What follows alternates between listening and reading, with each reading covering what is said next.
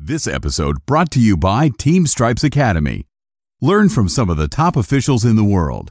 Start today at teamstripesacademy.com. You're listening to the Team Stripes Podcast, the podcast for hockey referees. Each show, we discuss the world of officiating and find out that not everything is in black and white. Ladies and gentlemen, welcome back to the Team Stripes podcast. Joining me, as always, is my co host, Nat Swanson. Nat, what's going on, buddy? Hey, man, great to be here. Great to see your smiling face, hear your luscious voice again. Well, you know, I got a I got the face for radio, so here we are. yeah, exactly. cool. Uh, so, dude, what's uh, what's new down in Florida? You've been um, Uh, been busy. doing the you got yeah you Um, lots of college club hockey, a couple of junior games. Um, fulfilling my role as one of the directors of player safety for uh, College Hockey South. Um, we had our first supplemental discipline this past weekend.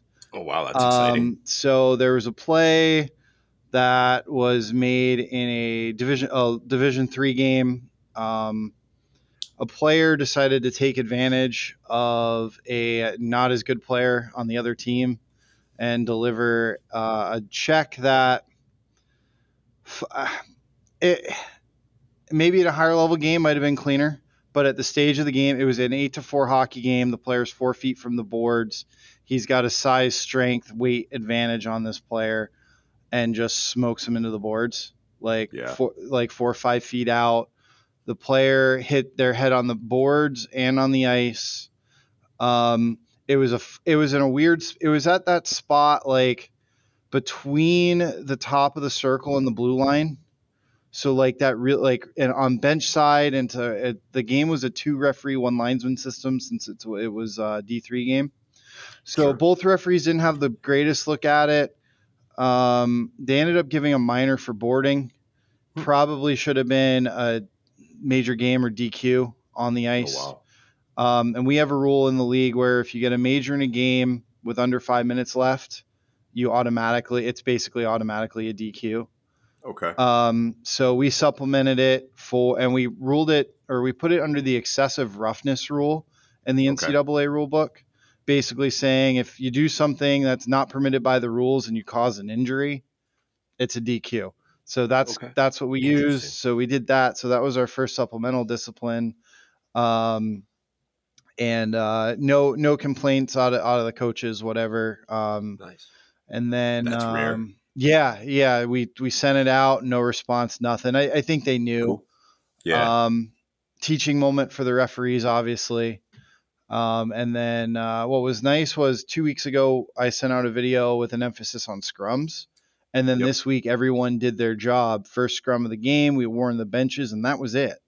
nice. So every you know everyone's getting the message, which I'm loving. Um, we're trying to uh, make that league and set. We're trying to set the example for the rest of you know college club hockey and cool. and do things there. So that's been fun. Couple of junior games. You know, how's your season going? Oh man, starting off really well.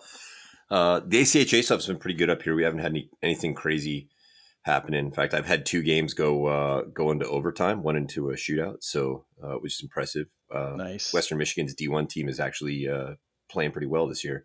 awesome. Um, we've got Michigan's big on this. The, they're really pushing the split uh, season stuff with high school, okay, which hasn't been a thing in the past. Um, so we're having a lot of issues with high school players that haven't played USA hockey rules in a while, right? So Okay. they're playing federation stuff. That's so there's some growing pains with there. Uh, we've been talking with even to the point where teams are reaching out and asking like, "Hey, can we get you guys to explain some of the differences here because we just don't understand."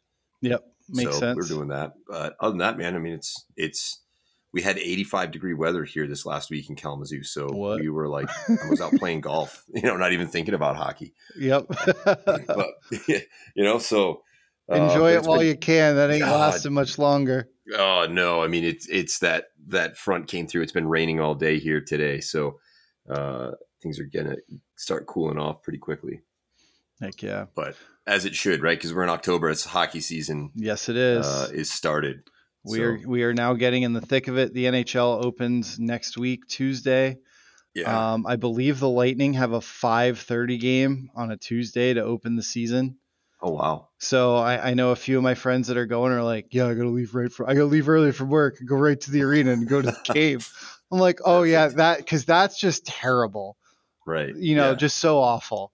Yeah. Um, but yeah, hockey is back. Um, you know, lots going on there, and um, good segue to our guest who a couple weeks Yeah. ago she was up in Blaine with uh, the craziness, the greatest show on ice up there in Blaine, the North American Hockey League uh, showcase.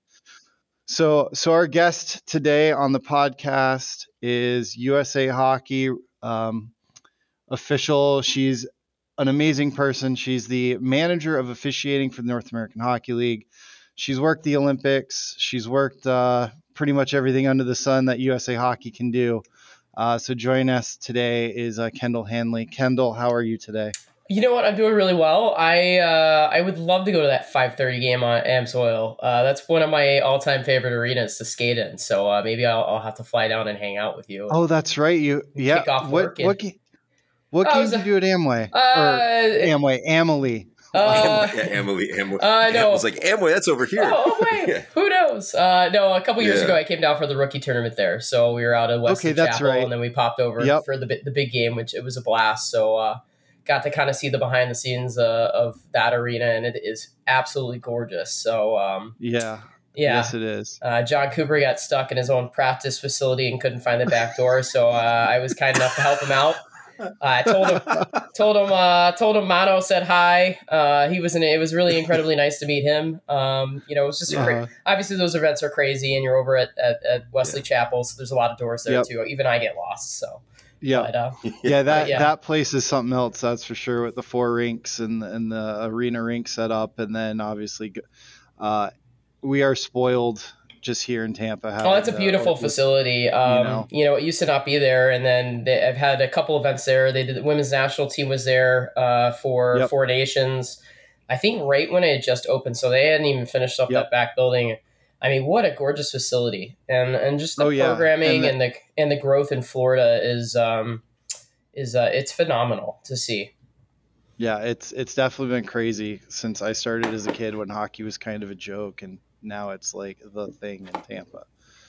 Perfect. That's really cool. Well, I used to fly So- down to Coral Springs, so technically we're nemesis as arch enemies. I played for a girls' team out of uh, Coral Springs Coyotes uh, way back. I'm, I'm so old. Oh my Uh, goodness! Yeah, I'm dating myself. Uh, I, Tampa wasn't around, and uh, or maybe they were, but yeah, you know, I flew down for a season from Raleigh and played on a, um, you know, kind of tagged in and played on a girls' team.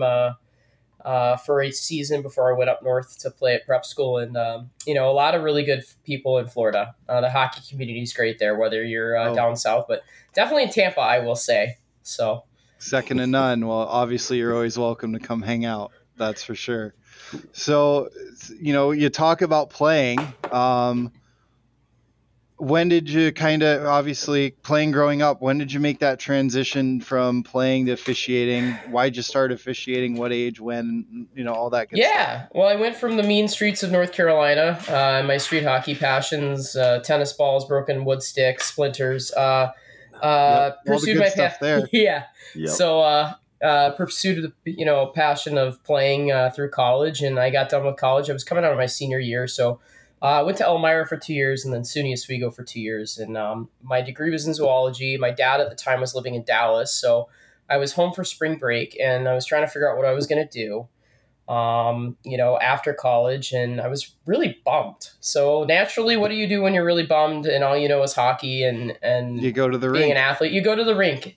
So I went to the yeah. Yeah. I went to the rink in Richardson, Texas, and spring break in Dallas, and I happened to see uh, somebody skating around on the ice at this pickup, uh, another female, and she was a good skater, and she had some, you know, college hockey attire on, and so I, I asked a little bit more, and she played hockey, but then she came back to Dallas, and you know, the college thing wasn't really for her, but she had fallen into officiating, and so I was like, what? So she was started telling me about that and kind of her journey, and she had kind of started in the national system. At that point, she had done states, districts, worked her way up through the USA Hockey ladder, um, was in the national system, and then had just recently gotten her IIHF license. And so this whole world that I had no idea existed Uh, my brother was a referee a little bit in college. He's a little older than me, so he was living in Austin, Texas, in college, and he would ref uh, just to make a little money. So, you know, t- I talked to him about it before, but you know, up until that point, you know, I never really thought about it as a potential career path. You know, you always think, okay, well, I could coach, or I could be a Mhm. director. Um, you know, there's these other roles, but you never really dawned on me that hey, I could go on the ice and do this cool job and still skate. Um, and I'm a very, very competitive person. So I tried it out, you know, got my level one, drove from a SUNY Oswego down to Philadelphia to get my level one seminar back in the day of spring seminars still. And, Mhm. you know, stayed at a buddy's house and got my level one and my green helmet, drove back to Oswego, went back to Dallas, jumped into their mentor program in the summer. Uh, back then, you had to try out to, to be a new official there and uh, got in their mentor program over the summer and, and worked a ton of adult league hockey screwed up a ton of adult league hockey, um, you know, messed up a bunch of house hockey, and then they started kind of putting me in the system there. So I worked more travel youth and worked my way up. So, you know, and to me, uh, being an athlete, being somebody that's driven, loves goal setting, loves challenges, um, you know, it was something I'd never thought about. And I'm so happy I met, um, you know, Laura Johnson was the official that was at Richardson. Um, and there's some other key people in Dallas that, you know, Susan Halpern and, you know, my brother and a couple of really amazing people that I met um, over time down there, Ken Reinhardt, that. Um, oh, I love Ken. I was oh, on yeah. the phone with him yesterday. Oh, He's a great perfect. I feel like I call Ken Yeah. every other day. So uh, we should just call him together. Um, yeah. you know, to me, to me, it's, it's, if I hadn't had those experiences and had somebody open that, that lens, I don't know if I would, would have tried it.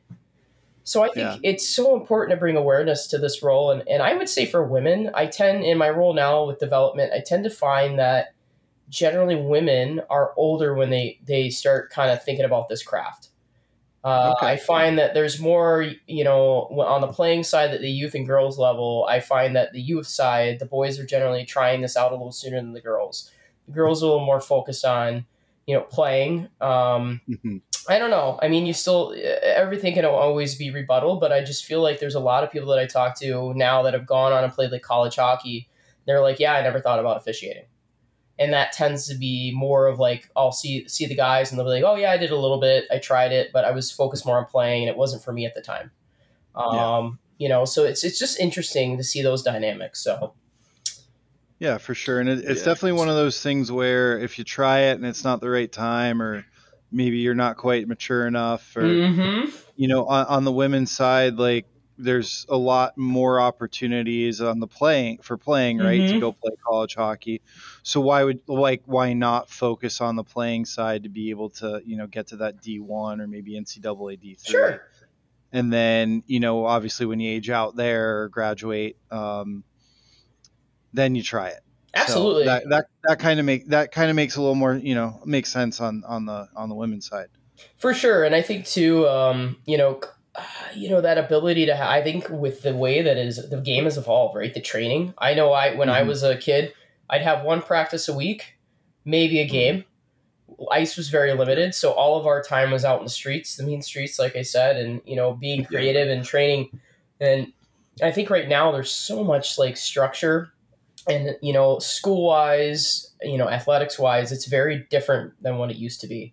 So I too, Oh, too, I think sometimes time constraint is a is a concern for you know athletes, Absolutely. and seasons have gotten longer. You know, there's more load there, so um, you know that's kind of a consideration as well. But I think too, just bringing awareness to the role. I think sometimes you don't think about what you don't think about. So I think just finding avenues and you know maybe not seeing somebody in a role. You know, I, I can recall most of the all the officials in North Carolina when I was they were men. I don't recall Yep. there was one female official that I remember meeting in the southeast back in the day.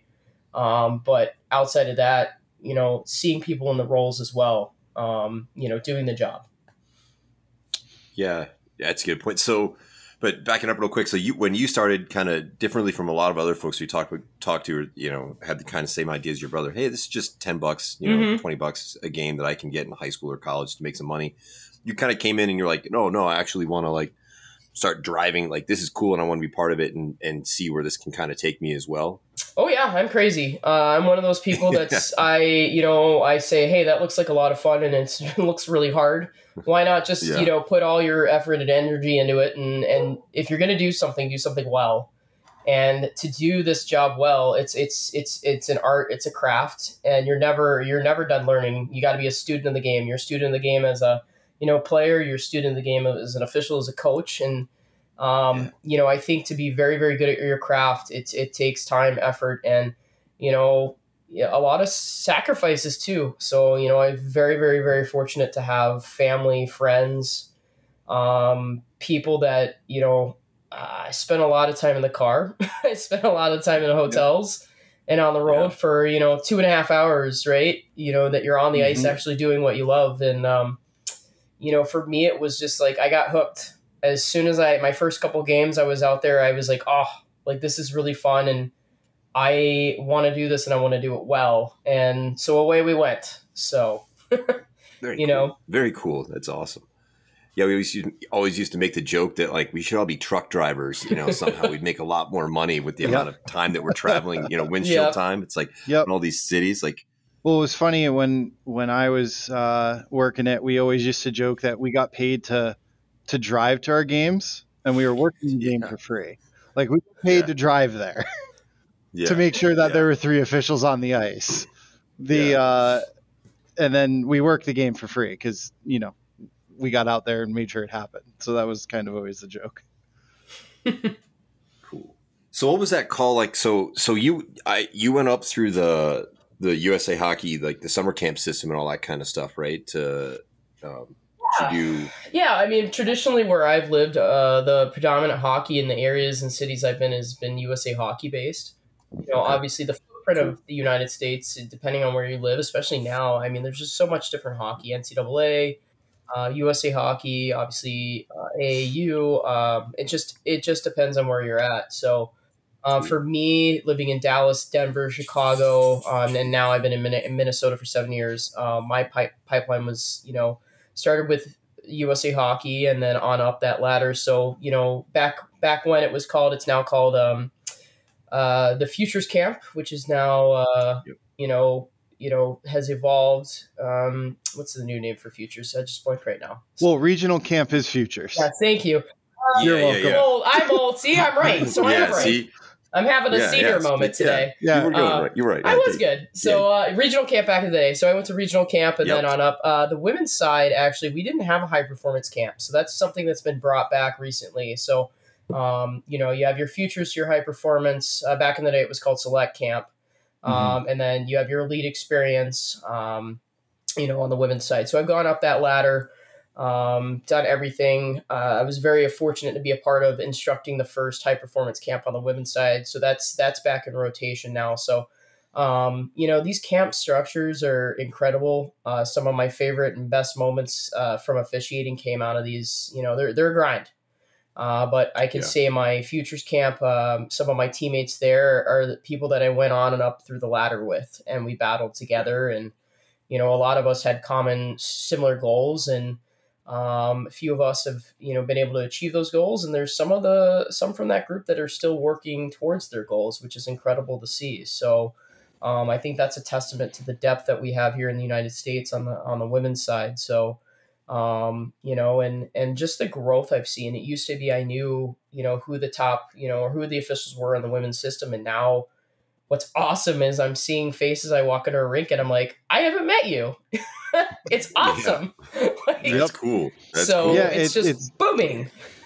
yeah that's really cool dude so uh so ross and i we got to know like what was the call like when you found out you were going to go work the olympics right and then we'll get to later on that but what was that was that something you know so you've been working kind of the world some of the world uh you know championship type stuff and and um which is also i mean it's got to be awesome looks like you've been to some really cool places uh was that was that something that you kind of got a heads up you're like yeah i could i could possibly do this or was that just like hey, by the way, we want you to to to go to China and uh, Uh, yeah, no, and work yeah, the it- it's its own cycle. So you're in a four year cycle, um, a quad as you call it. So Um, Okay. You know, essentially, you are working tournaments, and you're getting either the thumbs up, the thumbs down, or the the stay here, and um, your performance matters at every event that you go to. Um, and you know, heading into a normal, typical Olympic cycle, you'd have a pre-tryout camp in the summer. Well, with COVID, we had everything crammed into.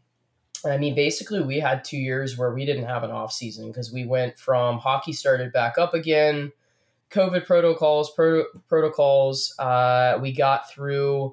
We are supposed to go to Halifax, that got cut, and then we um, ended up getting pivoted to Calgary. They re-announced Calgary, um, and in between that time, um, you know, you went from that season, at least for me, I worked the Robertson Cup Championship here in Blaine, and that went all the way through June. So there were, you know, I went from like just finishing my season in the North American League to hitting the ice in Calgary, and you're trying to prepare. You know, you know, typically you'd have a summer off for off ice training and recovery. Well, you know, Right. none of us, all of us, kind of hit that window where our seasons seasons finished late, and then we had to prep for Calgary. We get to Calgary, you're in a bubble for a month. I mean, it was it was a very Wow. intense lockdown situation. And coming out of Calgary, they were trying to figure out what to do because your normal cycle would have your pre-Olympic tryout camp where they had whittle. It's the long list, as they like to call it. Mm-hmm. So we Okay. knew we were on the long list, uh, but then they felt like there was they wanted to make sure that everybody got an opportunity to kind of have one more performance because there's women that couldn't come to Calgary. So we went to went to Halif- um, went to uh, you know a training camp in um, Denmark and Copenhagen. So we did our kind of classroom sessions, uh, testing on and off ice testing, and then uh, from there we each got split to qualifier tournaments. So it was the tournaments that the Olympic teams play, and I went to Sweden. Sweden won, so they advanced in the Okay. Olympics. Uh, but that that was kind of like our final tryout. Uh, on the women's side, so everybody got split to their event. You worked a game, uh, maybe two games, and then after that, it was just a waiting game. So you knew Okay. you were on the long list, and then you were waiting to find out if you made the short list and you were going. And uh, you know, my, being mindful, we had to. If we got COVID, we couldn't go. We lost teammates along the way. It was awful from that standpoint. So just to be able to get to even the point where we could have hockey, and the fact that we were gonna have an Olympics um, was incredible uh, from the standpoint of what the world went through, and then Mhm. knowing what we all went through on the back end to get to even having that chance to be be on the receiving end of that phone call.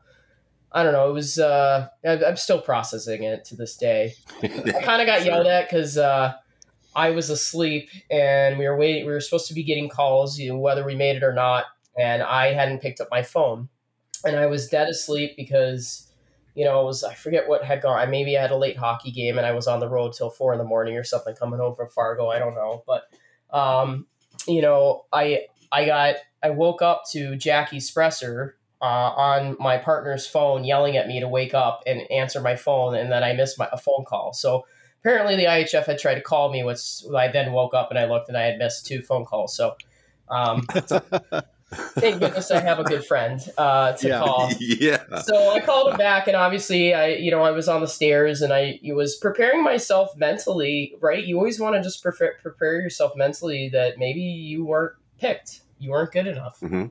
Yeah. We had a really strong team, so uh, you know I took the phone call and. I had to walk out on the deck and, and then I walked back inside and I, and I looked at my partner and, and I was just like, well, I get to go. And then of course I just got yelled at because I, she's like, you're just were, you know, hiding this and ah, like, you know, 'cause, you know, and rightfully so. It's been an emotional. It was such an emotional journey for I think everybody Yeah. that was a part of my my family and team and that supported me. And I'm a very just like a, you know what? If if it's if unless it's like on the paper, it's in the writing. I'm sitting on the ice and I'm dropping a puck. Like I just don't, you know, you know, I don't set myself up for the highs highs and the lows lows. Right? I just like to be kind of even keeled and um, you know, it was it was an incredible moment though. Um, you know, and something to be very very proud of because again, like our group was we had such an incredible group, and what we went through um, to get there was um, pretty uh, pretty unreal. I don't even know if I can ever describe it in true words. So. Um, Right. That was a it's a moment I'll never forget, and obviously it was it was Okay. fun getting yelled at and told to wake up because I was missing phone calls. So Well, That's a, that's a great story, though. It's yeah, a great. yeah, that's why you, have know. friends. Yeah, exactly. That's cool. and the journey to So get what- there and yeah. the the people along the way like you mentioned like the support that that we get in this from our our family and our friends because you know there's a lot of lot of weekends away from home and it, and it definitely uh, it definitely helps when you know you have those people behind you and then the payoff that it's not just for you it's for everybody that helped you along Yeah. the way.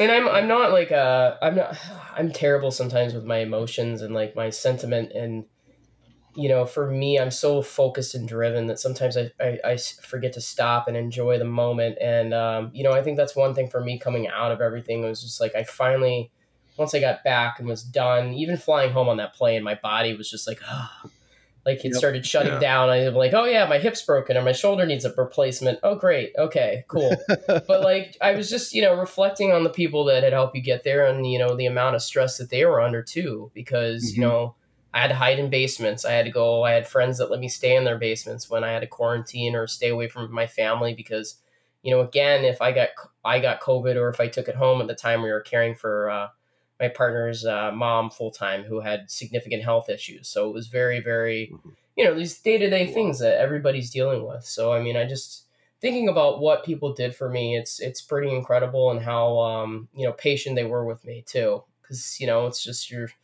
you're trying to manage all the things and and you know get get to get to point you know from point A to point B and and there's a lot. So I'm incredibly grateful to people that were there along the way to keep me kind of grounded and and you know obviously we had some key moments that were discouraging with cancellations.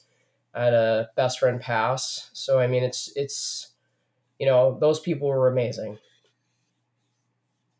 What was so? What was that like? Right. So there's a lot of stuff and a lot of information on. Oh yeah, you know, Olympic athletes going and what the Olympics are like for an athlete and staying in Olympic Village. What what's it like for an official? Right. So when you go out there, um, obviously you're you know you're work you're fighting to work every your next game, right? But where do you stay? Where you know how does that?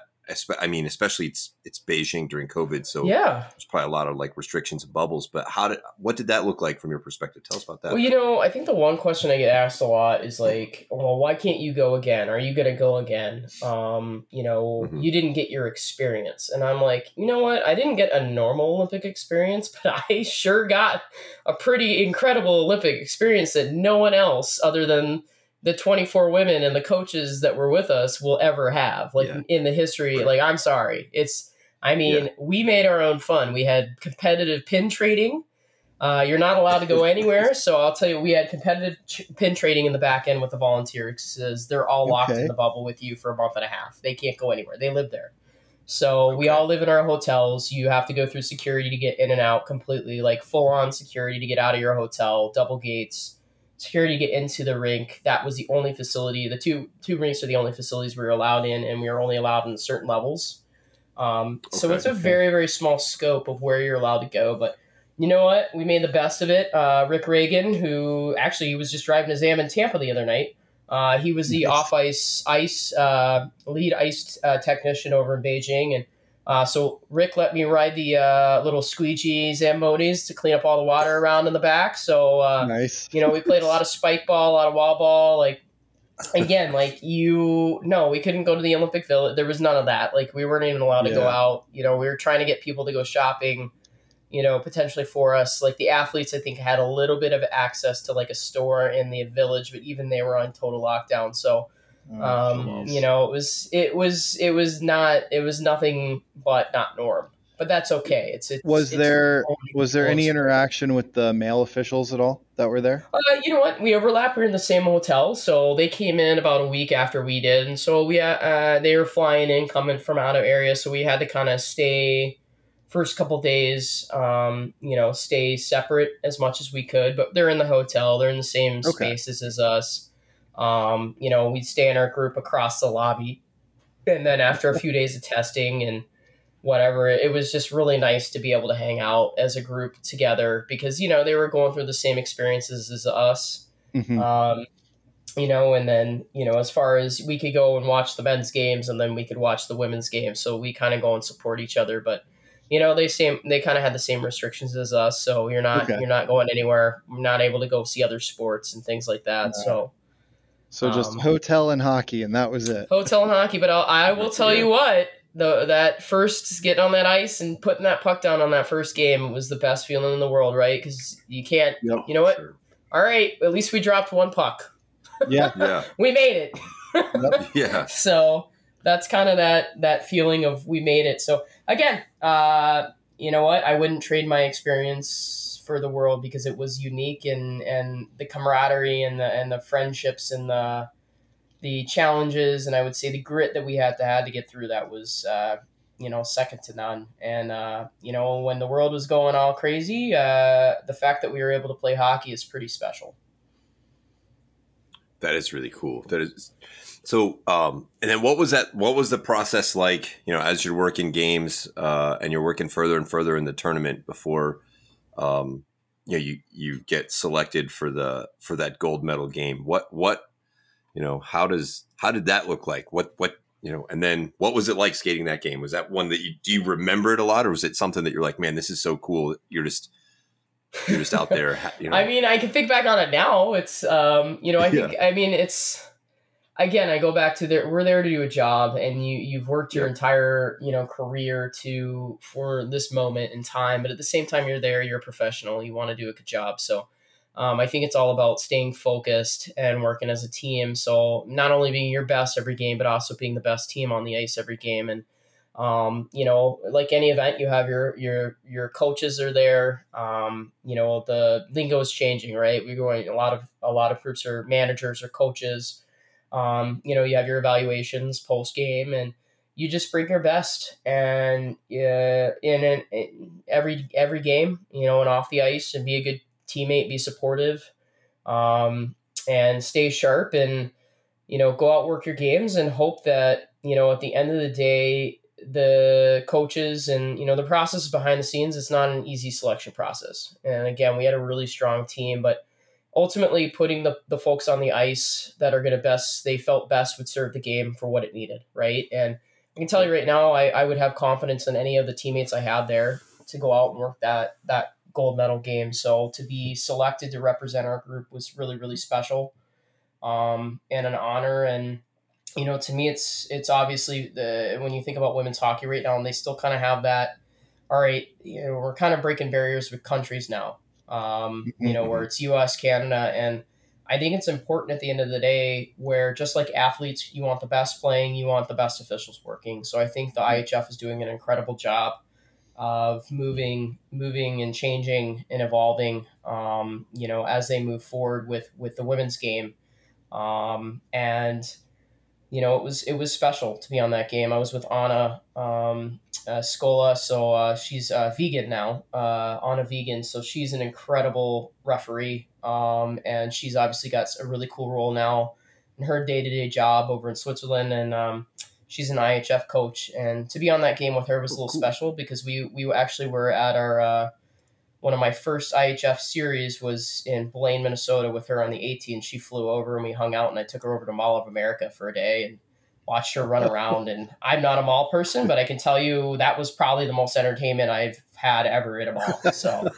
um, but you know, to, to see her and, and work with somebody like Anna and her professionalism and like her excellence and, and lens towards the game, it's, it's special. And, and then Anna Hammar and, and then, uh, you know, it was just and Kelly Cooke. So I mean, it's just it was it was a special moment from that aspect of the people that you're working with, and you know, as far as the game goes, it's it's a game. It's two teams on the ice, and they want to win, and it's a big game. But you know, at the end of the day, you have to go out and serve the game with integrity and and do the best job that you can. Like I said, being a good teammate and, and bringing your best and preparedness. So, um, you know, to me, it was. you know, almost just another game. and then you Yeah. think back afterwards, you think back afterwards, wow, okay, that was that was it was an important moment, but Yeah. um, you know, something special. But you know, for me, it was just the whole the whole event in itself, and and our team and and the people that I went with. I think the journey and uh, and uh, the moments that we shared together. So That's really cool. It's really cool. Yeah. Um, well, Ross, you want to start talking about uh, some some uh, some linesman stuff that Well, you're, you're- you know, it, we have a couple of linesmen here, and one of our or lion, lions persons, I should say, I guess. Linesman's you know. fine. You can call me whatever you want. I, I, I go by whatever. Liney's, hey you, hey hey guys, I'm not the referee. Go talk to him. Mhm. go talk to talk to that one. Go talk to the, The guy with the orange on. Yeah, Um, let's see. Go we talk. we did an episode uh, a couple weeks back where we we talked, you know, the process of, uh, you know, the the referee stuff, right? You know, what is a penalty? What you know, the the gray box and all that, and you know, we figured with with Jan we can talk some, you know, some linesman stuff Sure. because you know we oftentimes right like people don't realize what we do where we're out there putting out fires that the referees don't even know exist and we're making sure their game doesn't go sideways you know doing all those little things um so uh to Allman Chris Allman always just calls it call it linesmaning um Oh yeah, no, he is definitely that is the definition. Chris Ullman, he's coined that term, and I use that term Yeah. all the time. And people are like, "Is that a word?" I'm like, "Oh yeah, it absolutely is." Yes, Chris Ullman okay. said Yeah, so. yep yes. yep Yes. So, what um like for you uh, key attributes of of a of a good linesman? Uh, you know, like what are some things that that come to mind for you? Uh, secondary awareness, like in the ability to work the game as a referee, like right, like we're not the referee, but can we work the game in our mind as a referee? So I kind of know what fire am I going to? Do I know, you know, personnel? So maybe I have an offsides. Well, cool. I'm gonna go skate and point the offsides, but I'm also already going to 16 and 12 because they're gonna beat each other up, you know, and you know, just you know, no, all right, cool. Boom, that was a big hit. Nope, that's clean. Uh, yep, my referee agrees. Or boom, nope, that was a not so good hit. Um, you know, I should plan on taking 18, and everybody's probably going to go in his direction trying to kill him. So, you know, that secondary awareness stuff, um, you know, on the ice, I think is critical for linesmen. Um, and just having a sense of what's going on game management wise with your referees so that you could support them you know, because the game is so fast now. There might be a moment in time where your teammate gets blocked out. Um, you know, I, Ross, before we started this, you guys were talking about uh, the situation you you guys had Mhm. um, in a league that you oversee. You know, well, hopefully that linesman, if they got a good look at it, was able to step up and kind of give some input. You know, and say, hey, you guys didn't see it. Yeah, you know, you know, knowing when and when and where to go and support and provide Yep. feedback. And if you're gonna do it, be hundred percent sure. I'm hundred percent sure this is a five game. Um, you know, so that awareness and then honing your craft and having courage. So like, you know, you know, setting a good standard on face offs, being consistent, uh, keeping your partner safe, being consistent, uh, just engagement in the game, uh, cover situations. So gone are the days of this is my blue line. Uh, Oh, absolutely. to re- read and react and support, and you're you're a part of the game.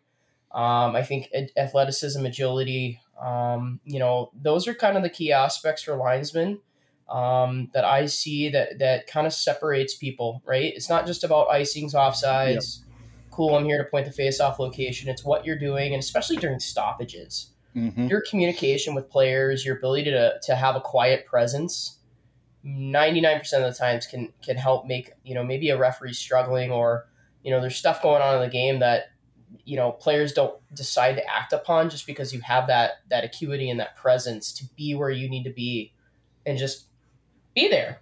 And by being there, they look and they go, okay, I'm not going to Yep, not gonna do that. decide not to do that today. Yep. So, Well, and it's one of the like you know staying engaged, right? Um, oftentimes, and I know with some of my young guys that we're still balancing back and forth between refing and in line, and just because they're going out as a linesman that night, I always I always try to remind guys it's not a night off. Just mm-mm. because it's not JFL, like yep. in a world where like we're obviously Yeah. getting to the point where it's more and more four official system games but our three man systems are still just as important because we do have we do have you know the the North American League the NA3 the USPHL the ECHL the Southern Pro League um, and a couple others still skating three man so one of the things I always tell them to focus on is when the referee's going north up the ice, don't release from your blue line until we get those back guys out of the play Mhm. or up the Mhm. ice.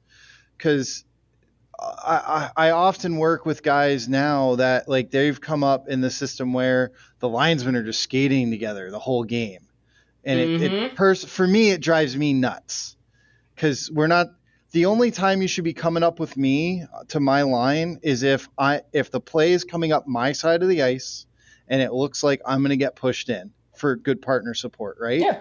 But Yeah. other than that, why aren't you staying back and helping the referee? Because you know something could happen behind the play. Some you know like maybe that you know they're hustling down the ice and you have the bigger picture view and now he sees something that's a minor. Now you have the bigger picture view. Well, distance traveled on that hit. Now we might have something more. And Absolutely. it, it's all things that too many guys often and girls often like pack it in because well I'm you know I'm not refing tonight so I'm just gonna go out and drop pucks. Well, and I agree with you. I see that uh, that lack of all right. So three official system. That's my favorite system to work in personally. Absolutely. Because because as a linesman, especially, um, you can make or break your teammate with that secondary awareness. So play leaves. Uh, maybe it's your blue line. Play leaves your blue line, goes to the neutral zone and on. Well, there's two players. Maybe somebody fell down. Maybe somebody's back behind the play, and you're able to catch that spear that ha- that sneaky spear that happens, or that sneaky butt end that happens or maybe you got a good look at a hit that was a little late and you're like yeah it's just a minor you can tell your teammate when they fly by hey you're good just a little minor i got i got them and you know you stay back with those players and execute you know while trying to be self-aware of what's going on with your partner as well right like you said so i think it's it's definitely one of those things you're not a jfl it's being engaged and i think what makes a good linesman is just being engaged and, and not going out and, and saying, all right, cool, it's my off night. I get to just call offsides and, and, and icings and drop pucks. Well, if you screw up a face-off location, you could significantly impact the game. That can be the difference between a face-off, um, you know, th- two-one hockey game and a face-off in the attacking zone, or it goes to the neutral zone because you're not doing your job or you don't know the rule. Um, you know, so what we do critically impacts the teams and, and the game. So not knowing or doing our job well, wow, you know, it's not just about, you know, hey, a referee good penalty calls, it's it's everything. And I think lining is, you know, with the rule changes that they're putting into place, the 3D blue line, um, you know, it's becoming hard. You know, you got to Yep. be where you need to be. I see a lot of people. I like I, I like that term by the way, the 3D blue line. I Oh like yeah, 3D, 3D, the plane. You got some 3D going on. Yeah. Um, you got your plane. Well, I mean, I I see it even more. Like, I just think people that sense of urgency. We've also now got more te- more technology than ever. The Mhm. sense of urgency to put yourself in the best sight line possible to make the call. I feel like sometimes we err on the oh, I'll just go look at it. Um, you really that you know honing your craft so that you're where you need to be to make the right call for the game, and it's so critical for linesmen as well and learning what that means. Um, you know, especially it's not just being. Sometimes it isn't just stopped and set inside your blue line, right? That's Yeah. a foundational movement. Yep. Sometimes it might be that I'm in the neutral zone making my call. Maybe I'm a little deeper. Uh, but I think too teamwork. Um, I again the days of it's my line or my half. Um, you know, having good camaraderie and teamwork so that the right call can be made from a safe position and from the best vantage point. And sometimes that means giving up your line to your teammate, letting Yep. them take over that call. So Absolutely. And then um, moving on from from positioning stuff like face-offs, right? Like they're so crucial. I mean, they always have been, but now when we're playing in leagues where you know we're picking the side of the ice after the icing, or we're picking the side of the ice for a power play, um, you know, because now coaches are sending out a specific center to take that specific face off because the analytics says that he's most likely going to win that face off, Mhm. you know, on that side of the ice. What are some things that you do to take command of that face off circle and let everybody know, hey, this is my circle tonight. You're going to do what I say, and we're going to have fast and fair face offs. Yeah, I think it's just being consistent and starting from the first face off, right? And setting expectations from the face off and then uh, being consistent um, with yourself and as well as having that conversation with your teammate too, right? You guys want to be on the same page to try and we're all not going to be little robots, but we want to do it in a manner that is going to serve the game and it makes a fast, fair standard. Uh, but you know, it's knowing the personnel, so getting to know your personnel. So if you've got access to you know teams where you're talking like a little bit higher level where you can go and look at video. I'll go scout teams. I'll go scout centers. Uh, Mhm. Say I haven't worked a team, I'll go back and look at their games and I'll see what their centers' tendencies are to, are doing. Sometimes maybe they, do they like to, you know, on a defensive play, does the center like to drop his knee uh, and try and you know kind of block, um, you know, so doing your homework and research, um, knowing the centers, making that eye contact so that when you do have a choice, it can be quickly made and you're where you need to be and saying, hey, where would you like it? Yep. Um, you know, and then when you're there, the key is, in my opinion, getting getting there. If you're dropping the puck, getting where you need to be and being set well before they're there. Um, and again, this goes back to your teammate having your back. So I'm stop set where I need to be. Hey guys, the guys behind me. Once I once I've addressed that, hey guys, outside and set. Well, there's a line there for a reason, and I trust my teammate.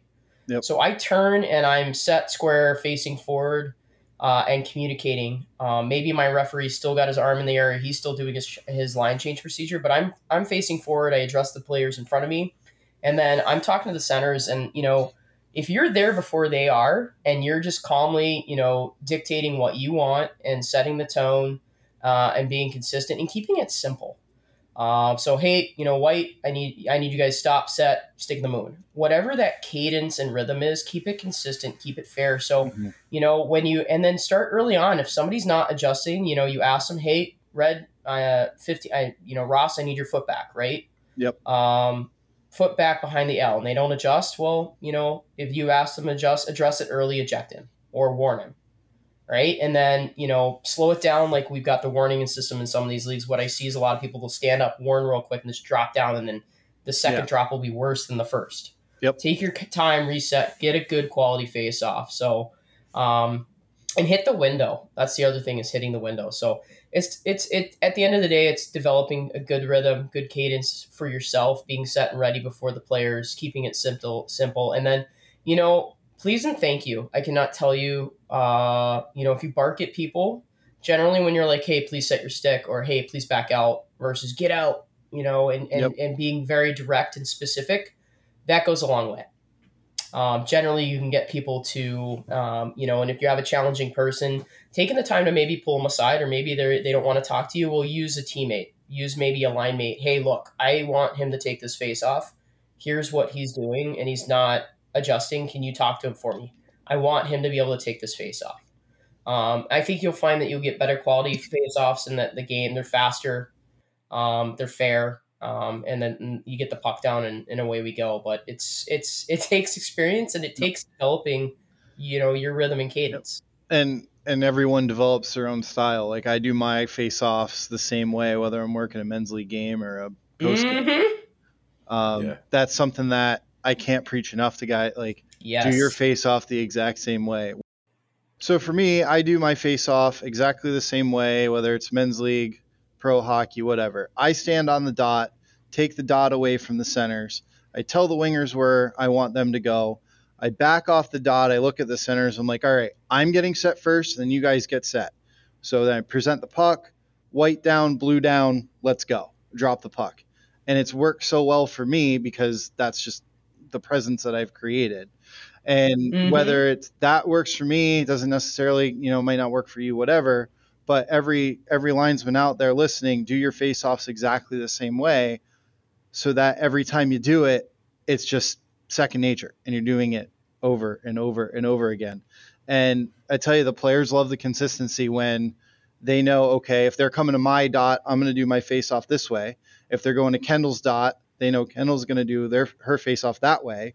And now nobody's guessing on what's going on. And it just makes the game that much better. Yes, I thousand percent agree. Do it consistently. It doesn't matter what league and level. The other thing I would say is there's we work halves for a reason. So if you and I are just willy and nilly about whose face off it is today, that's going to create uh, an unfair advantage technically for one team because they're going to see you more than fifty percent of the time and Yep. me less than fifty percent of the time.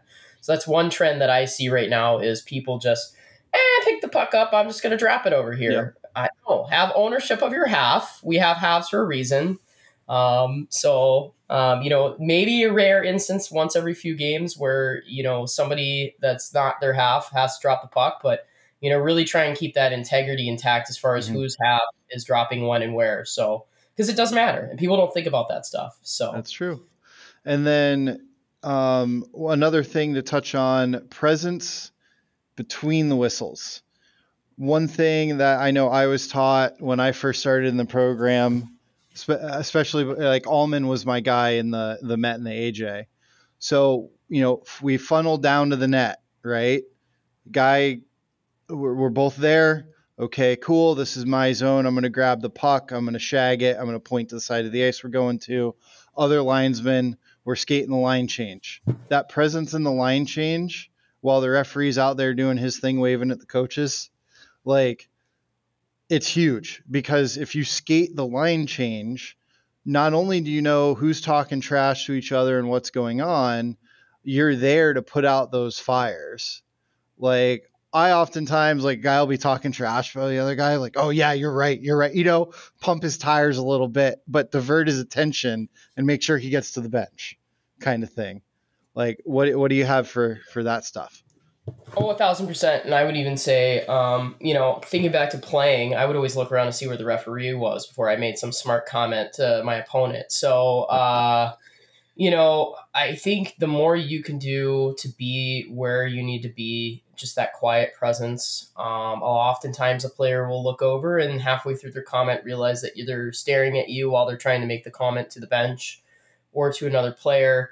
I think line changes are key after goals. Like I don't even worry about the puck. Yep. Like if I say I'm supposed to be quote unquote, it's my turn to go pick up the puck Mhm. after a goal. You know? The goalie's going to shoot it down, or fine, I'll just go get it later. Uh, I go with players. So if I'm non-bench side, I automatically wheel where I need to be in a position between the goalie and the players, or if I'm bench side, I put myself between the bench and the players, and that's a conversation I have with my teammate. But I'll I will always say, hey, I might be with you as we go to the bench with the players, but don't worry, I'll wheel back and get the puck. Yep. Um, and I make sure they're over that half, or depending on the half and who's crossing where. Um, you know, end of periods too. Bench awareness. Hey guys, hold your bench here at the end. Like just Mhm. holding benches is another thing that I has been driving me nuts lately. Just that that acuity for the linesman.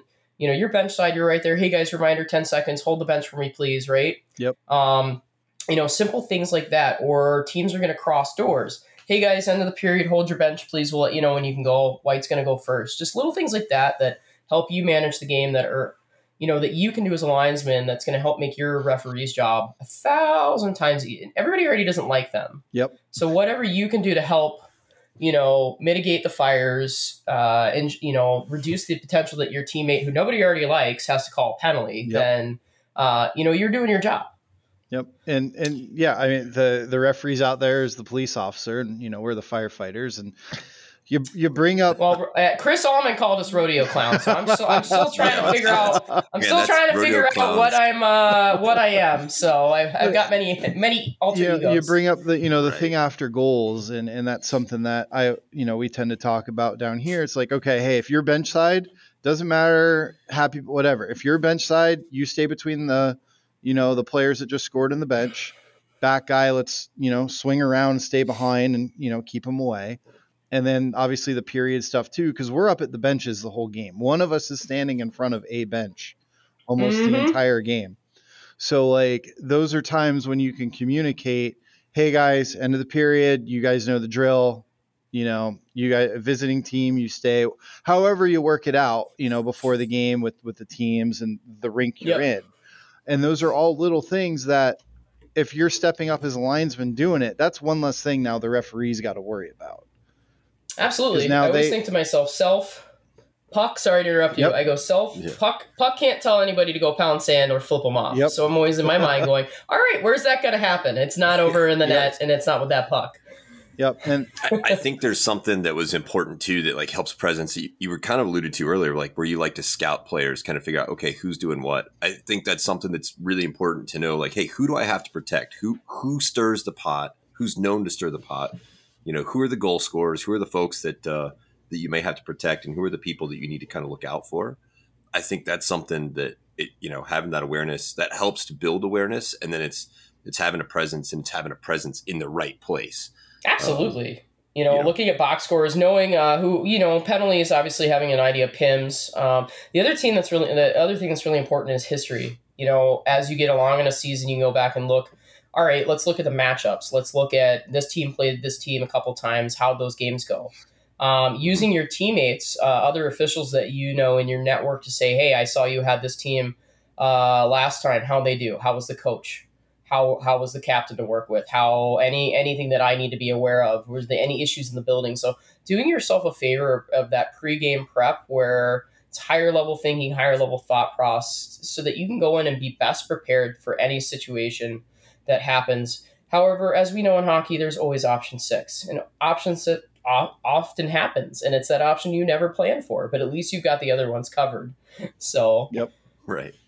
What do you think about using folks' names, first names? I, you know, I mean, is that is that something that you you guys like to do? Is it something that you're like, yeah, trying to stay away from that? You know? I tend to stay away from it. Um, you know, just again, so like, hey, you know, I think it's if it's one on one and in a setting where it's not in front of people, uh, and it's a it's it's just you just have to figure out when it is appropriate. If I'm talking to a coach on a bench, I'll say coach uh, in front of a thousand people.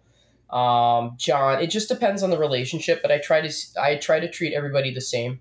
Makes sense. Um, in, in that sense, because um, you don't ever want to be perceived as favoritism. Mm-hmm. Um, but if it's like on a one-on-one setting, or maybe I'm having a conversation with a, a, a more veteran player that I've worked very well with, you know, maybe it's just a casual pregame conversation of catching up. Hey, I saw you got, you know, I saw on social media that you've committed somewhere. Like, congratulations. Mm-hmm. You know, a little bit more personal there. But once you know, kind of the game goes, it's it's situational. I think, um, and I think you just have to kind of manage it and be mindful of the perception it can it can give uh, using first names in the wrong in the wrong situation. Yeah, that that definitely sure. makes sense. I like it.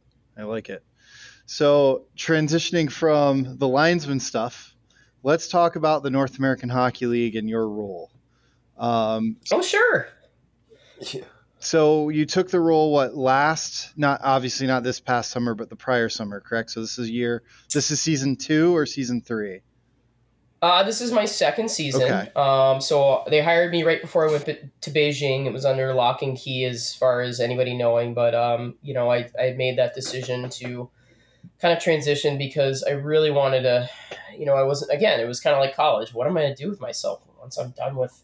Yep. I hit my goal. I, I I'm getting done. And uh, Keith Keith Kaval and uh, Mark Frankenfeld came to me and they explained what their vision was for a potential role. And so I put down on paper where I felt, um, you know, the direction of what needed to be done could go, or one potential option. And lo and behold, they agreed. And um, now Keith stuck with me um, and all the officials are stuck with me in the North American Hockey League, so you can blame Keith. Okay. Uh, but you hear, uh, you, hear, you hear say, that, everybody? Um, blame Keith. blame Keith. Keith Kaval, uh, director of officiating. That's that's who you guys can blame. But you know, to me, it's again, I view it as another challenge. Right? It's a new, it's a new, it's something I haven't done. It's a new challenge. I've served as a director of hockey and a coach for a long time. Um, that was kind of my coming out of college too. I was doing that as well. Um, so I ran a few, you know, youth youth programs, girls programs, and adult programs. Um, so there's a lot of skill sets on that side of the table that translate over into this role. But I'll tell you what, I have so much respect for anybody. It doesn't matter what organization you're in. Uh, anybody that is behind the scenes doing what we do on a day to day basis administratively, whether you're in player safety, whether you're giving back and, and helping with your local association. Um, it is it is a tremendous amount of work.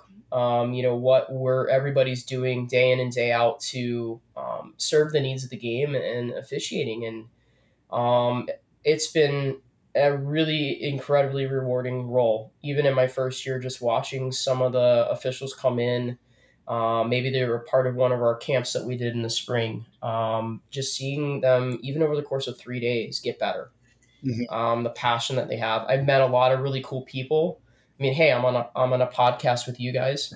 um, so I mean, you know, to me, but seriously, like to me, the the great people in this game, we all want to do good things for officiating and for the game. And so, you know, regardless of the the umbrella that we're under, you know, obviously I'm the North American Hockey League. I'm very proud to be a part of that league. They're they're incredible with what they, um, you know, the ideas that Keith and I have on how to evolve, you know, the needs of, of our league and service our members better, you know, players, coaches, and officials. Uh, but you know, just every group out there that's trying to do good things for officiating, because um, it's been hard, especially with the pandemic. It's been very hard, and, and hockey continues to grow.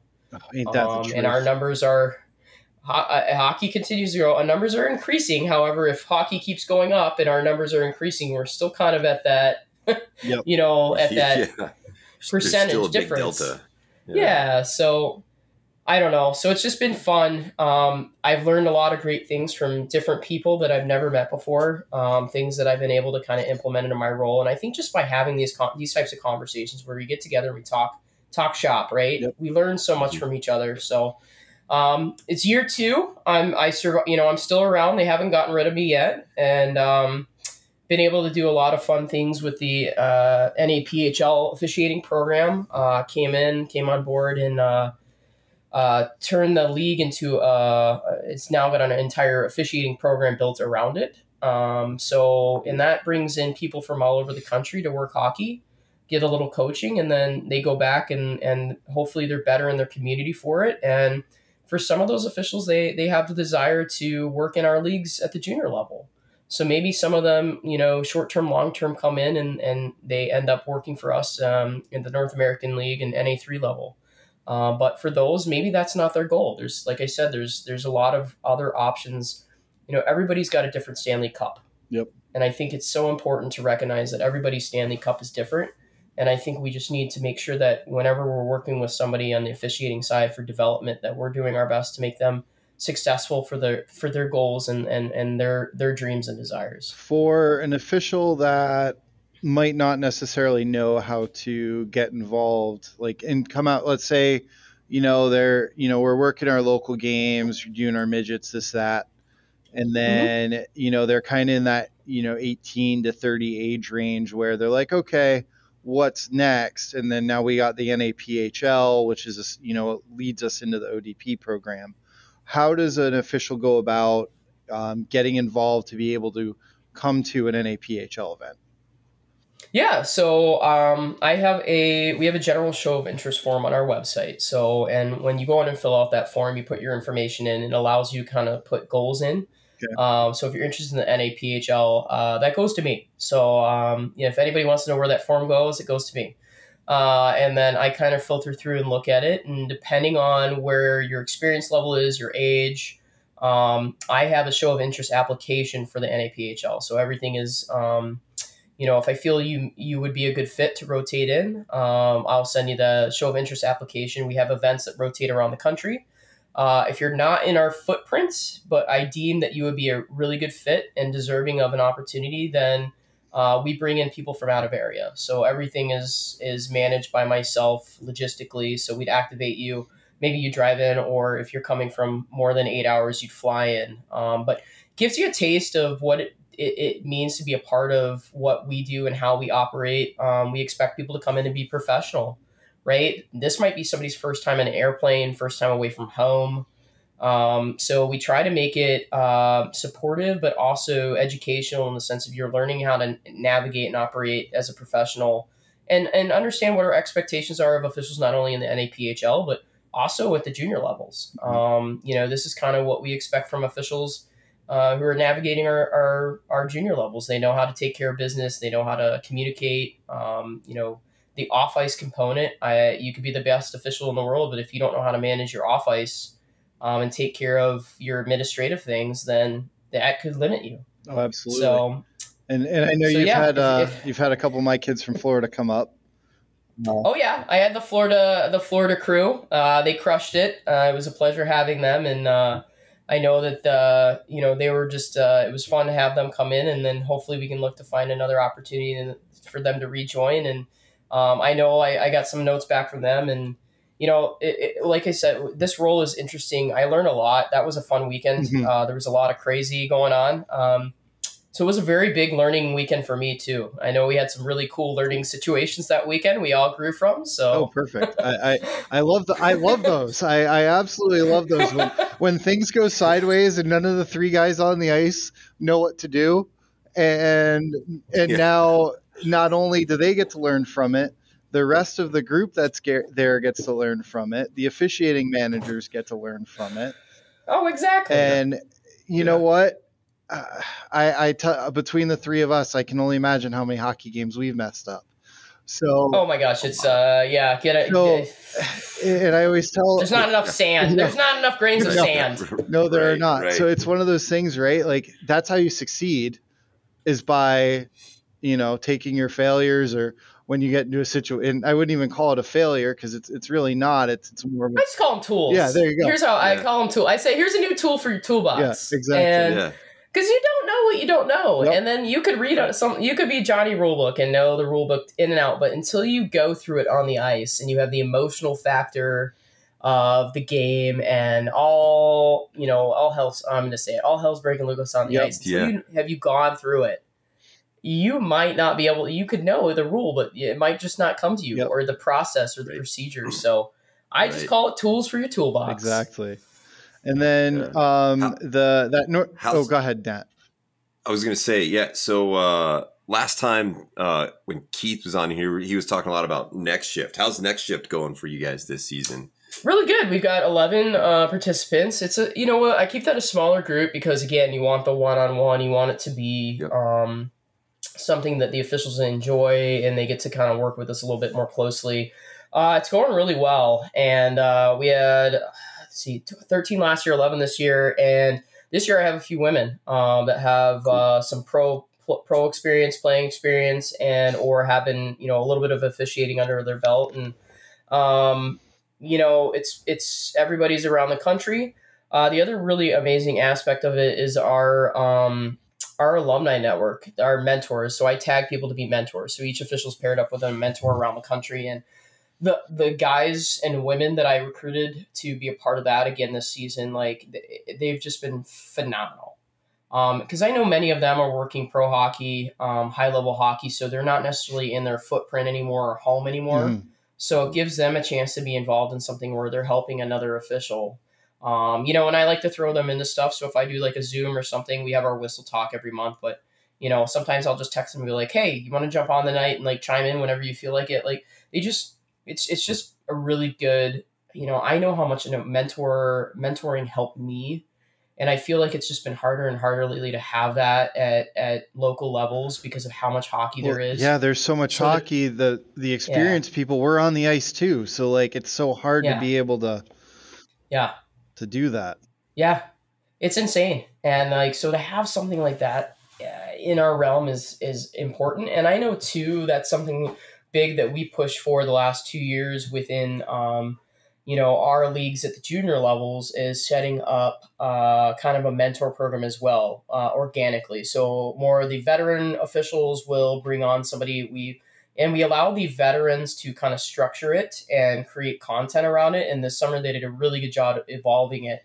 So now we have this formalized process on both the men and the women's side Mhm. uh, for mentoring, where you know you have a new person who's getting starting to get these like cracks into like summer camps, and uh, maybe they're coming to girls NIT, uh, you know, next week here in Minnesota, and it's their first event. What does that mean? How do I operate? How do I navigate? Um, so now they've got uh, somebody that's been around for a long time help guiding them, and I think we just need to figure out ways to creatively do more than that. Because back in the day, I feel like mentoring was like, oh, I got to get on the ice and skate with this person. Well, I think naturally now, with the way technology works Yep.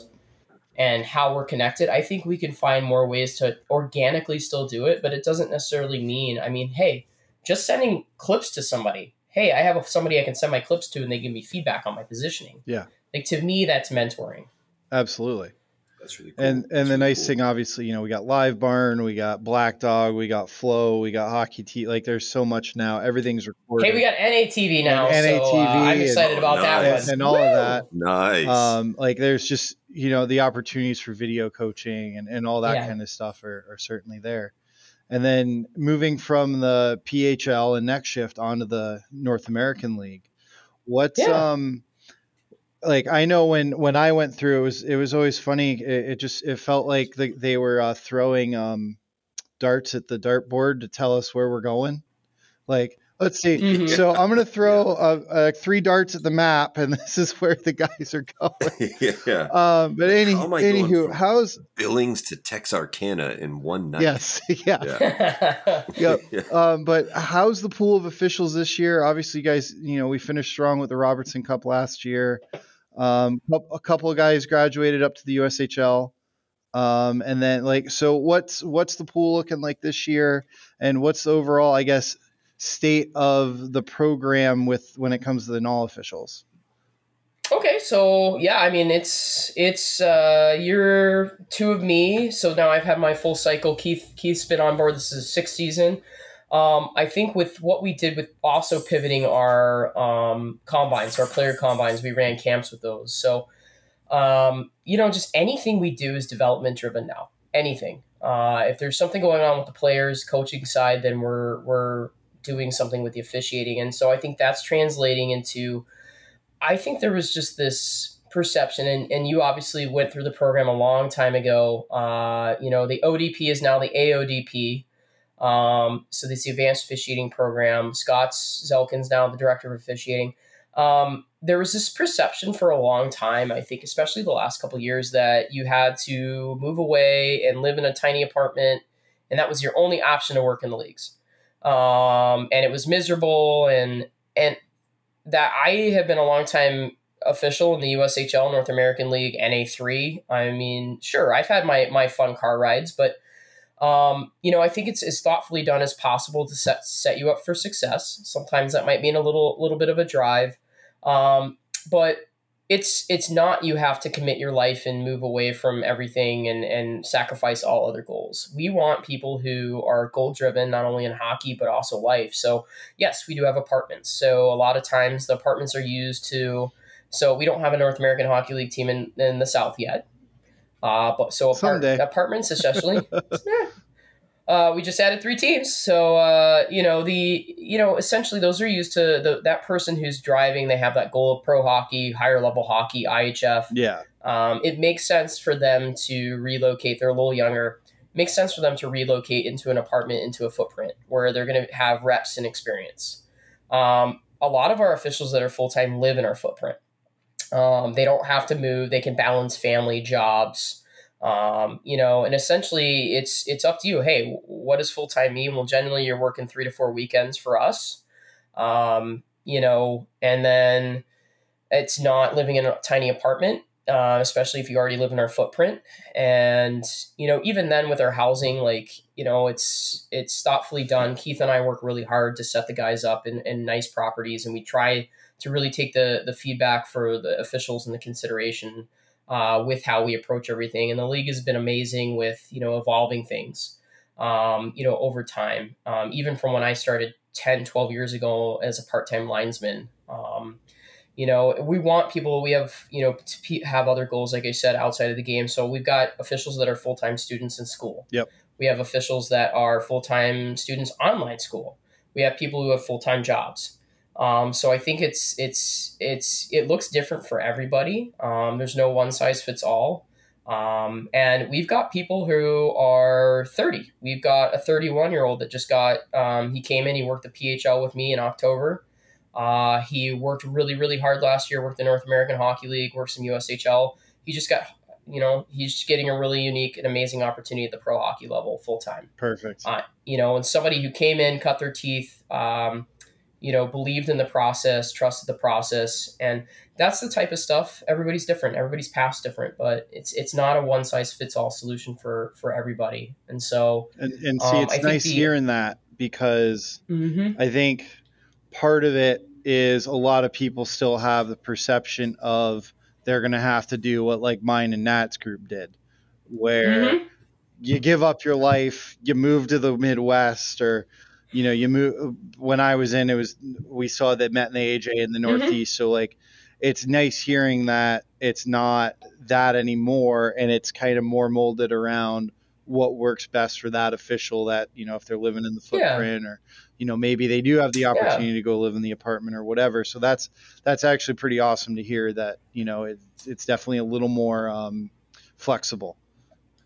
Yeah, and I would say there's a tremendous benefit for being in our footprint. So it makes sense for if somebody's true goal is like high level hockey, pro hockey, NCAA, you know, higher level yeah. hockey. It makes sense to be in our footprint. So sometimes that relocation makes total sense based on what is going on with their life. However, you know, maybe somebody's got a full time job, they live on the West Coast, and it doesn't make sense. Well, can we still thoughtfully implement them into what we're doing? You know, mm-hmm. we've got teams in Alaska, we've got teams Colorado now. So um, maybe we we do something more where we're complementing the other hockey they're working and the other opportunities they have with what we do. So again, it's it's not a you must do X Y Z to be in Yeah. our program anymore. It's it's now I can say there's benefits of doing certain things over other things. Um, and that's proven itself, but it's not necessarily an end all be all. And I've seen people come in, get a little bit of experience with us, and then, you know, obviously take what they get from us and, and put it in and achieve their goals.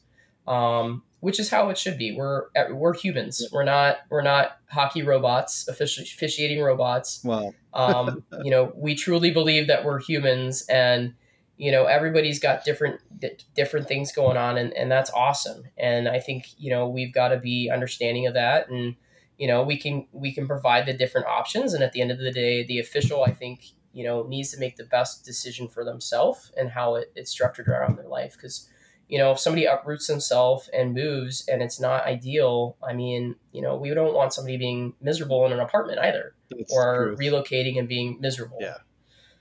Yeah, Yeah. I just So- it, it, it's it's definitely different than than what you know my experience and Nat and some of the other guys and Sure. that we came up with, and it's Yeah. funny because uh, uh, I'm just thinking back to a call and what one of the guys that I've known for a long time said. He goes, "Well, when we were coming up, we were just hockey degenerates. like that's what we were. We were just degenerate hockey referees. And not saying that Yeah. you know there aren't there aren't still those people out there, but it's it's definitely a different time and and and with the options that are out Think- there, the amount of hockey that's out there, you know, obviously everyone wants to get better, and we're all in this together Mhm. on on our end of things. You know, whether it be with you in your position, Keith. Uh, you know, Zelkin, maybe the Bindas in the Northeast, me down here, Nat Sure. doing his thing up in Michigan. Like, we're all in this together. And at the end of the day, providing opportunities and then obviously giving out this information that, you know, Yeah. somebody listening that might not necessarily know the process. Well, now they do with the North American Hockey League. Yeah, and, and I will say first and foremost, what we do isn't for everybody. Like it's you know, we have a path. I believe in what we do. I believe in our structure. We're not perfect, but we're also not for everybody. Yep. And, you know, again, there's different opportunities that are out there. And, you know, I think you just kind of have to, as an official, I think this day and age, even more, you have to be your own agent. Uh, you have to kind of go and figure out what's out there, do your research, understand what you're getting into, ask good, thoughtful questions. And, you know, for Keith and myself, we just want to be transparent. Like, here's here's what this means. Yep. you know, and if this is not for you, that's okay. Just you know, tell us. Well, you know, I, we'd rather know. Um, you know, but for those that jump into it and get into it, um, you know, for instance, the guys that live here in Minnesota, I get to get, hit the ice with them for skating every once a month, sometimes twice a month, where we get on the ice. And to me, those are some of my favorite moments because I'm just like, ah, just go out and skate. I don't have to worry about you know admin work or the Yep. computer, Excel. And, And don't even have to worry about a game because we're just getting on the ice. you know what I around. mean? Just watching them, Yeah. you know, and then we play a little shinny or we'll, we'll do something fun and, and just watching them like, you know, get, try and get better. Um, and I'll even bring out some of the, uh, non full-time guys here, Mhm. just any local official that's been kind of maybe doing stuff with, uh, the PHL, uh, just so that they can interact with, uh, the, the, the full-time Yep. officials and, Feel um, part of it. you know, that's the stuff that, again, you got to find the group that makes sense for you and the path that makes sense for you. And, and, you know, that takes ownership of doing your research and, and making the choices that, and advocating for yourself.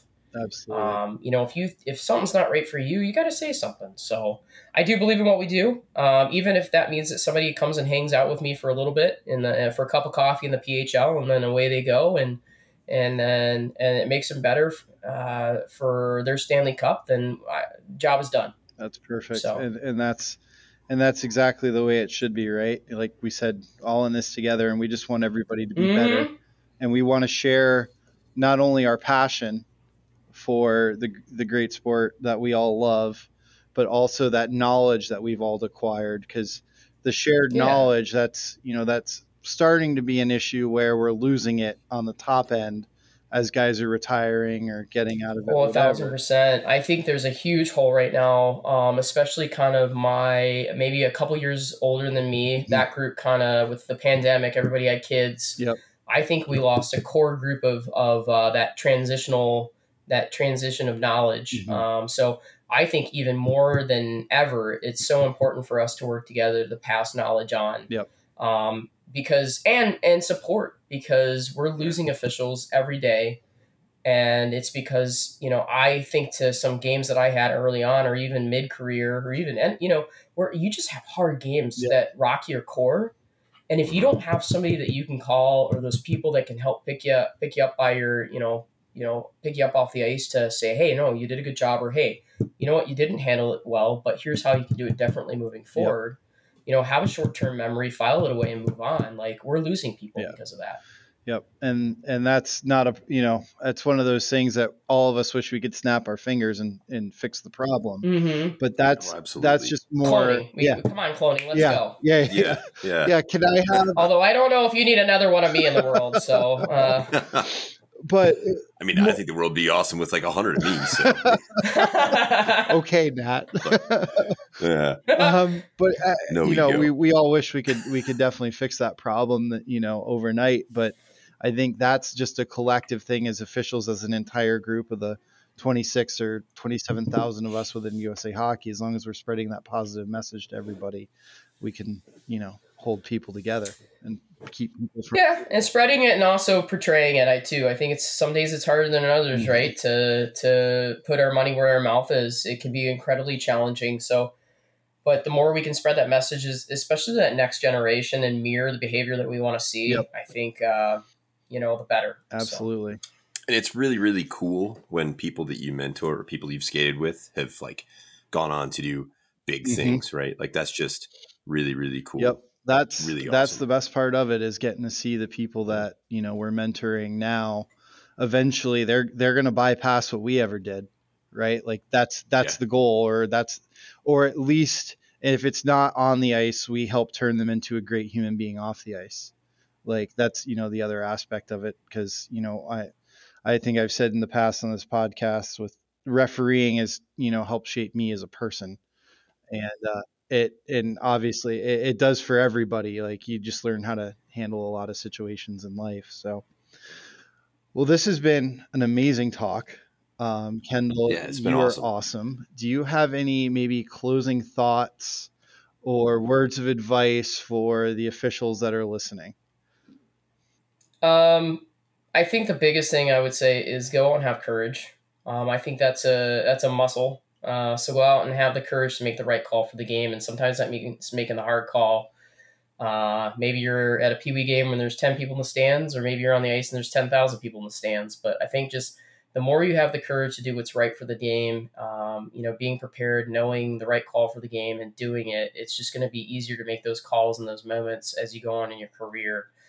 And I think, you know, being that good teammate um, on and off the ice and being, I think one thing for me too, I've, I've always been working on is my empathy. Sometimes I forget to put myself in other people's shoes, you know, whether it be coaches, players, but even teammates. Um, you know, we all battle through things. So I think just coming from a place of empathy, um, whether, you know, in the conversations we have and how we approach situations um, can go a long way. So, um, you know, I just look forward to the future. I think there's a lot of positive with officiating right now. Um, there's a, obviously been a lot of negative, uh, you know, media on it with abuse. But you know, at the end of the day, if we come together and and work hard and, and support one another, I think you know there's a lot of good people on the other, you know, the coaching side and the playing side that they want to see change as well, and they want to help be a part of solution.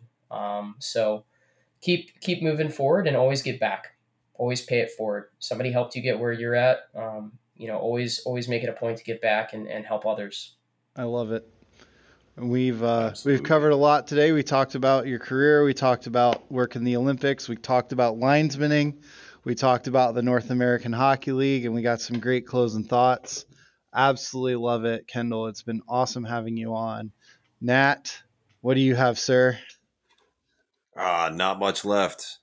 You know, everyone hit up the Facebook group. We got some merch coming up, right? So yep, that'll be we got the coming. team stripes, towels, and skate mats and all that kind of stuff. That's going to be like that'll be fun. Absolutely. You'll see me walk into a ref. You'll see me walk into a referee's room just decked out in like team stripes gear. Hey, I'm gonna wear. Send me. I'll uh, I'll get some. Okay. I'll put me down for some. I'll uh, I'll rock it around the PHL. Oh, that'd be great. That'll be great. my, out, my outfit change of the day. I like it. I like it. Well, Awesome. Kendall, Cool. again, thank you so much for joining us. I think maybe uh, maybe later in the season we'll have you on to touch base about with the PHL stuff and the uh, And maybe you know getting ramped up for North American League playoffs or you know we'll we'll figure out the timing of of having you back on. And uh, we're definitely looking forward to that and and talking more. So. I think with that, we will wrap up this episode of the Team Stripes podcast. Everybody, thanks for listening. Go out this weekend or next weekend or whenever you listen to this. Skate hard, have fun, and enjoy your games. And we will catch you all on the next episode of the Team Stripes podcast.